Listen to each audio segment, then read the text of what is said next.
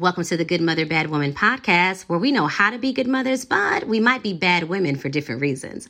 I'm your host, Stacia Caprice, a happy single mom of three girls, one who has special needs. My blended family includes three daughters by three different dads, one divorce under my belt girl, nine living grandparents, two girlfriends, and one bonus mama who's married to one of the dads and helping me raise my daughter. The Lord also blessed me with a part-time nanny, and all twenty of us get along just fine. To those of us who are mothers, I think we love our kids just fine, but even though our kids are a big part of our lives, they're still only part of it. And that part of us that existed before and after kids, that woman inside is demanding to be heard without being labeled depressed or postpartum or a bad woman just because she did not disappear with her mommy job title, okay? I'm not a doctor, coach, or psychologist. I'm just somebody navigating this life, girl, without the owner's manual, just like you. And today, we want to get into our feelings and perhaps convince you that being a single mama is a big job, but it's not a big deal.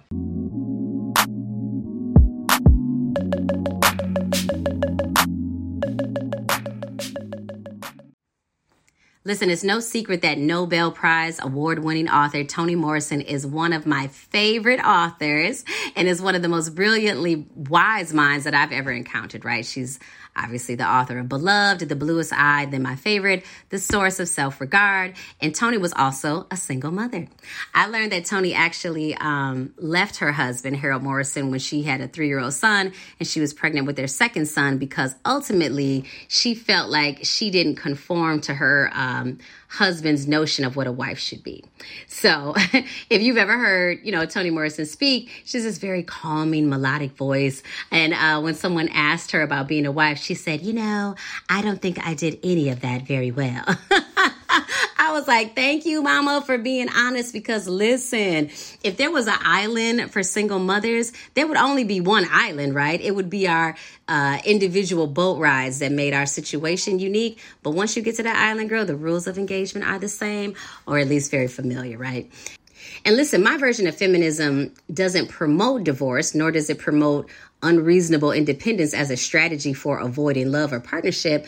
But with life being what it is, I think her comment uh, is a loaded statement that a lot of us can relate to because, you know, whether you had to learn your father's version of what a wife should be by watching your parents or listening to him talk to you or listening to the church, right? Define a virtuous wife, uh, the Proverbs thirty-one woman, if you know that verse, or even if you had to identify with some often mismatched expectations um, from your own marriage, right? All of us have been presented with this framework of what it means to be a wife. And sometimes that framework doesn't seem to consider how we work at all, right? But the same thing can be said about husbands, right? We have this notion of what men in marriage should look like while he stands there looking at us like he didn't get the memo. But that being said, did you know that in the United States alone, there are ten million households that are run by single parents? eight million of those households are run by women. So that statistic says two things to me, okay? Number one, it says whatever mistake you think you made, girl, in your life by having a baby or raising a baby without a man, please rest assured knowing that eight million other women have made that same mistake. Okay, so relax, mama. You are not the only one, baby girl. Forgive yourself. This is not your greatest tragedy, okay? You are part of a group that is eight million strong. The, the second thing that this stat says to me um, is that, you know, in our culture, um, they teach us that women are the only ones responsible for virtue and self-control and that boys will be boys. And, and oh, he would treat you different if you carried yourself differently. Like, you know, we can't tell a man anything else about being a man ever until it comes to his primal animalistic sexual urges, which we have trained him to focus on since he was a child, by the way, saying, you know, this is what makes you a man. But it is in that moment that I'm supposed to suddenly dominate him in order to avoid all unwanted pregnancies everywhere, right? So eight million single mama households later says to me that when it comes to being the gatekeepers of virtue, that women are not doing a good job. Okay, we're not doing a good job. I mean, at some point, men are going to have to participate if society is going to change, right? Men will have to come to a place where he values his own purpose and body, his own future seed enough not to just plant it anywhere and then again everywhere, okay? We're not here to beat up on men because we definitely need the healthy versions of them. But these are the things I want you to think about, mama, when you're tired and exhausted with your daily grind and your own mind starts blaming you, saying that you are the only reason you are struggling to make life happen or make ends meet, okay? It can't be your fault only because you did not make a baby by yourself. So if being a single mom is a big job, then why are so many of us doing it alone, okay? Well, like Toni Morrison, some of us are single moms, not because he left, but because we did, amen? Another reason, um, women have always been blamed and carried the greater burden for choosing the wrong man, while he gets little to no pressure for being the wrong man, often intentionally, right? Um, when it comes to love, you know, we teach our daughters right away that boys who are eleven, twelve, thirteen are horny little liars who will ruin your reputation. And when they do, it will be your fault because we're warning you right now. So you better listen. But we simultaneously teach boys that hypersexuality is the only urge and appetite that matters. We teach them to isolate this particular aspect of their lives, and that dominating and manipulating women on purpose is evidence of their masculinity. We are literally attacking and attaching this to their very being or reason for being here, okay? So everybody is suffering, right? Culturally, patriarchal poisoning does men and women a disservice at a very young age by taking women away from that kind of natural path of being chased and pursued by a man to being hunted by him instead, right? Then we go on playing this impossible game of give in or resist uh, well into our adult years. And listen, if you still think it's a woman's fault or that she bears a greater responsibility to wield her virtue or chastity to tame a man, consider this. When it comes to perfect traditional families, there was a time not too long ago when a woman's place was in the home, when she could not work or vote or get a credit card or do anything without her husband. All she could do was cater to him and have his babies. And according to our elders, that scenario did not make men act right or be better fathers. Okay, they still turn out to be alcoholic. I'm talking about black men, white men, Latino, Polish, Irish. They still turned out to be physically abusive. They still had time to make families on the other side of town. Why? Because something else is wrong. I, th- I think the whole feminist movement was born initially from the rage that came from surviving men. That's not what the movement is today. And again, just so you know, my position on women-centric issues is not one that excludes the love and presence of men, but really focuses on the reconciliation between us, right? Like, how can we address some of these tensions in a way that brings about real change to individuals and then bring that towards families? The Bible even says, be transformed by the renewing of your mind. To renew literally means to restore or give new appearance to something that already exists. Therefore, you cannot renew something from scratch, right? There are no do-overs in life, and God is telling us that he can handle our life as is and do a new thing with the mess that we clearly have made. Amen. So men and women have to be strong enough as individuals to take the lives that we already have, the choices that we have already made, the way we were already raised, and face our inner trauma, face our patriarchal conditioning or poisoning to decide who we want to be next, okay?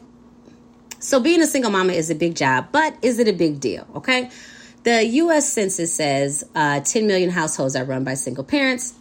And from that, twenty-four million children in the U S alone are being raised by one parent for whatever reason.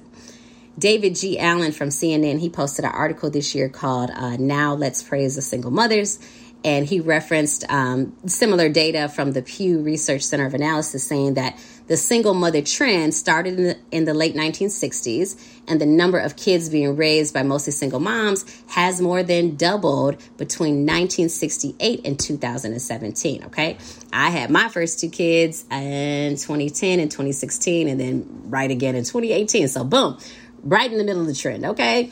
And speaking of trend, um, you know, my parents were married when I was growing up, but my mom did most of the raising. Daddy was just there to hand out punishments or money, right? we would be in latchkey or sports waiting for my mom to get off of work, sometimes ten to twenty minutes late, while my dad was sitting at home, right? Or, or at least he was home by the time we got there. He was chilling. As a child and a teenager, I always felt like my mom was a married single mom who struggled with me and my sister in ways that I can identify with now, being a real single mom, right? And as a younger woman, I just didn't understand the purpose of having a man in the house, right? From my younger perspective, all he brought to the table was tension. Growing up in the eighties and nineties, I spent my teenage years in the suburbs, but we went to, you know, our black church in the city. Uh, shout out to Trinity Missionary Baptist. And ninety-eight percent of my friends, whether they were black or white, um, had married parents back then. So I had plenty of opportunity to see what good, happy dads look like, right? Some of my friends had dads who were like mine or way worse. And uh, I'm not saying at all that uh, my dad was the worst dad by any means. But what I am saying is that my first exposure to men and marriage was disagreeable enough to where I decided that I would never come under the control of a man again. I would play with them and have fun with men, but then I would go home to my house and he would go home to his. This may seem like a tangent, but in trying to understand the psychology or the mindset of the people within the data, all of these little roots contribute towards the breakdown of families, right? It's not just the sex or the lack of chastity. If there's a part of me that learns something about a man and applies that to all men still, then now I have to say that I learned something incorrectly, right? Uh, when they say you have to do your inner work and unlearn some things, that is it for me, and I'm working on it. But the article goes on to say that the initial research back in the day only showed how children in single-parent households were more likely to live in poverty and under more stress, because poverty causes stress. But a later study in two thousand seventeen kind of studied the long-term effects of single parenthood on kids and found that it had nearly no impact on their general life satisfaction. Quoting the article, it says, the authors also found no evidence supporting the widely held notion from popular science that boys are more affected than girls by the absence of their fathers. Girl, listen, that's a whole nother podcast, okay? But they said what mattered most in terms of thriving uh, was the quality and strength of the relationship between uh, the, the child and the parent, or the child and the mom, or the dad, or single dad. It even said for many, a single mom can create a much safer, more stable environment than living with an abusive parent or spouse, of course, because children who grow up under the unhappy marriages of their parents also um, has an effect on children. Now, listen, no one is advocating for this way of life. Like, hey, this is easy and fun. Come and join us. But what we are saying is that life happens. So let's paint a picture other than total despair. Okay, mamas? So the trend of single motherhood, um, or the epidemic, however you look at it, has preceded you for many years for various, you know, economic, social, or psychological reasons. And going back to ton- um, a Toni Morrison interview with her and uh, Donald Suggs in the eighties, Donald was asking Toni about the effect of single parent uh, families in the Black community. He was asking her to kind of further explain a response she had previously given, where she said that Black women could use the absence of a man as a resource for independence. And Queen Toni responded by saying, yeah, I believe that suggesting a one-parent family is crippled in some way is somebody else's notion. She said, I do know that no one parent can raise a child completely, but it is also true that two parents can't do so either. You need everybody. You need a community to raise a child. And one parent can get that community. She said, you have to work at it. You have to decide. Listen, girl, as a single mom, we have the tendency to fantasize that life would be so much easier if we had a spouse or a partner, without also considering how it might be harder, right? There are pros and cons to every single situation, and the African proverb that says it takes a village to raise a child applies to married women as well. It applies to single fathers also, okay? So we appreciate Toni Morrison and the countless single, uh, single successful mothers for reassuring us that we all have this instinct to survive come what may. Bishop T D Jakes once said, you know, your future is never attached to someone who leaves you. Amen. The opportunity for you to keep moving is always there, and it's always yours. Community nowadays does not only mean your actual neighbors like it did back in the day. It may not even mean your family members, but it's still up to the single mama or the married mom to collect a group of people around us so that they can serve different functions um, and resources, and offer resources for our child, right? I I really love how Toni called this village a life support system that you can build to make it so that you don't have to have this consistent one-on-one relationship that is too tense for the child and too tense for the parents. Ooh, I love that. Let your kids have their friends, okay? Go get you some friends too, mama. Stop saying your child is your best friend because they are your only option. They your only option because you won't put in the work, sis. I know the feeling, okay? I hate meeting new people sometimes, but God bless everybody. In other words, tell that little baby to go ahead and spend some time with grandma, with auntie. Go spend time with my best friend who has adopted you spiritually and emotionally. Go get you some wisdom, attention, and love from them while I replenish and rest. Amen. Because they definitely don't hand out any trophies for working yourself to death. You get a funeral and a chicken dinner in your honor, and that is it. Find you some money for a babysitter, girl. Take the time to interview and get to know somebody else who you can trust with your child and to be in your home, or let them be in their home, okay? No, a trusted babysitter is not something you find overnight, so make sure you get started today, okay? Right? Because we as moms or single moms feel bad when we get short-tempered with our kids because we're overstimulated, exhausted, running on fumes, and rage is all we have left, right? It's not personal, little one. It's just all mommy has to offer, okay? And when we fall into this kind of unreplenished mental state, it's easier for us to send out invitations for the mental pity party that says, you know, well, our lives would be so much easier if we had a husband, if we had worked harder to keep that relationship. I'm going to call him up right now. Don't do that, sis. We would have had such a better life, you know, if we had been more virtuous, and everything is our fault because we are single mothers. Instead of saying that, you know, some things in life just happen regardless whether you're a single mother or not. Like, yes, all of us are responsible for our actions and sexual behavior, but at the end of the day, bills still have to be paid by all adults. Sickness can surprise anybody. People are losing and starting jobs every day. Three-year-olds act like three-year-olds whether daddy is present or not. Boys will be boys whether daddy is home or not, and teenagers will be a handful even if you run a tight ship. Amen. Every single mother was made that way by a man, and many of us were turned into single mothers by men who we loved, men who we were in relationships with, men who we were married to.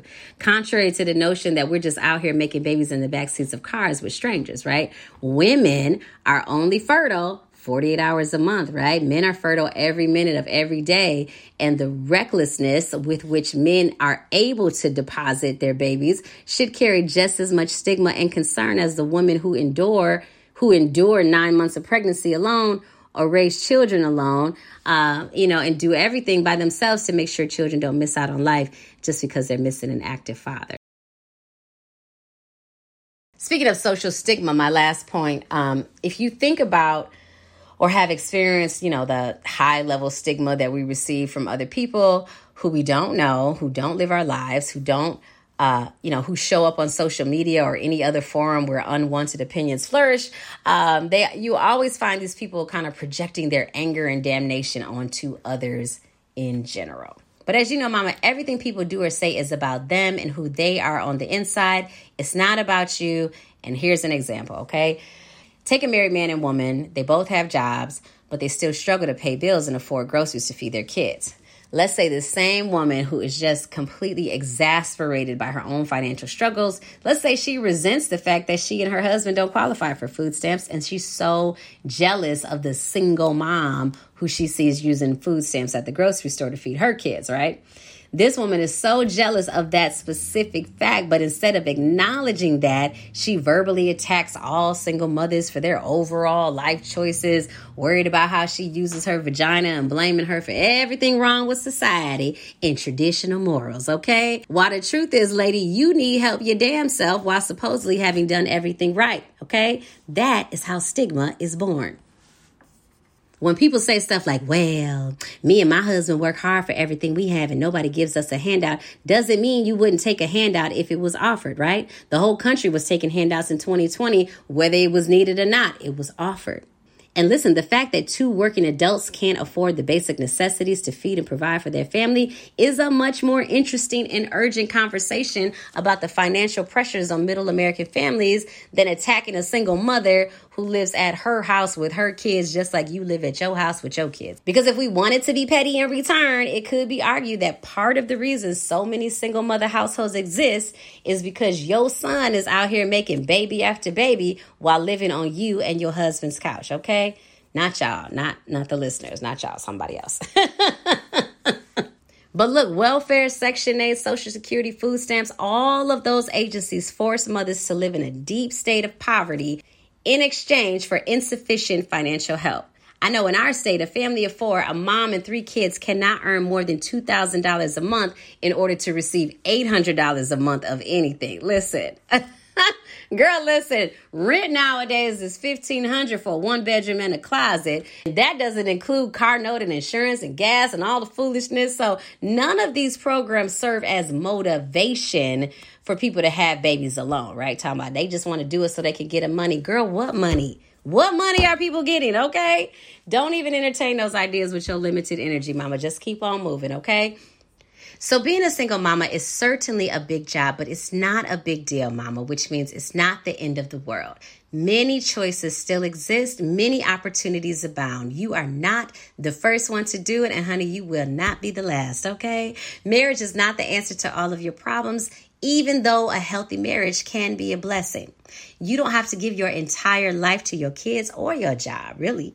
And listen, don't put yourself and your desires or your creativity on the back burner for eighteen years, okay? You don't have to do that. Be an example for your kids now to see what balance looks like, to see what resilience looks like, to see what boundaries look like, okay? Mommy's not always happy and in the mood to make you feel good all the time. All of us are responsible for our sexual choices, but accepting responsibility includes the fact that you had the child and are raising the child spiritually and emotionally, okay? The fact that you are raising your child says that you are taking both accountability and responsibility, and taking responsibility does not mean living in a constant state of repentance, succumbing to starvation and ultimate destruction.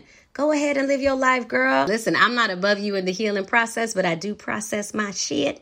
Girl, listen, the first uh, therapist I had this year, this year actually, she charged me fifty dollars a session. I remember complaining about it to one of my male friends, and he was like, uh, you would spend fifty dollars at the bar, no problem. So go ahead and invest in your mental health. You right, that's true. Even though I'm like six weeks sober, but that was definitely the case back then. So if you like the podcast, please subscribe and leave a review. We do plan to have some guests on with us in the future. You can also follow me on Instagram and TikTok at Good Mother Bad Woman. And I look forward to getting into our feelings next week.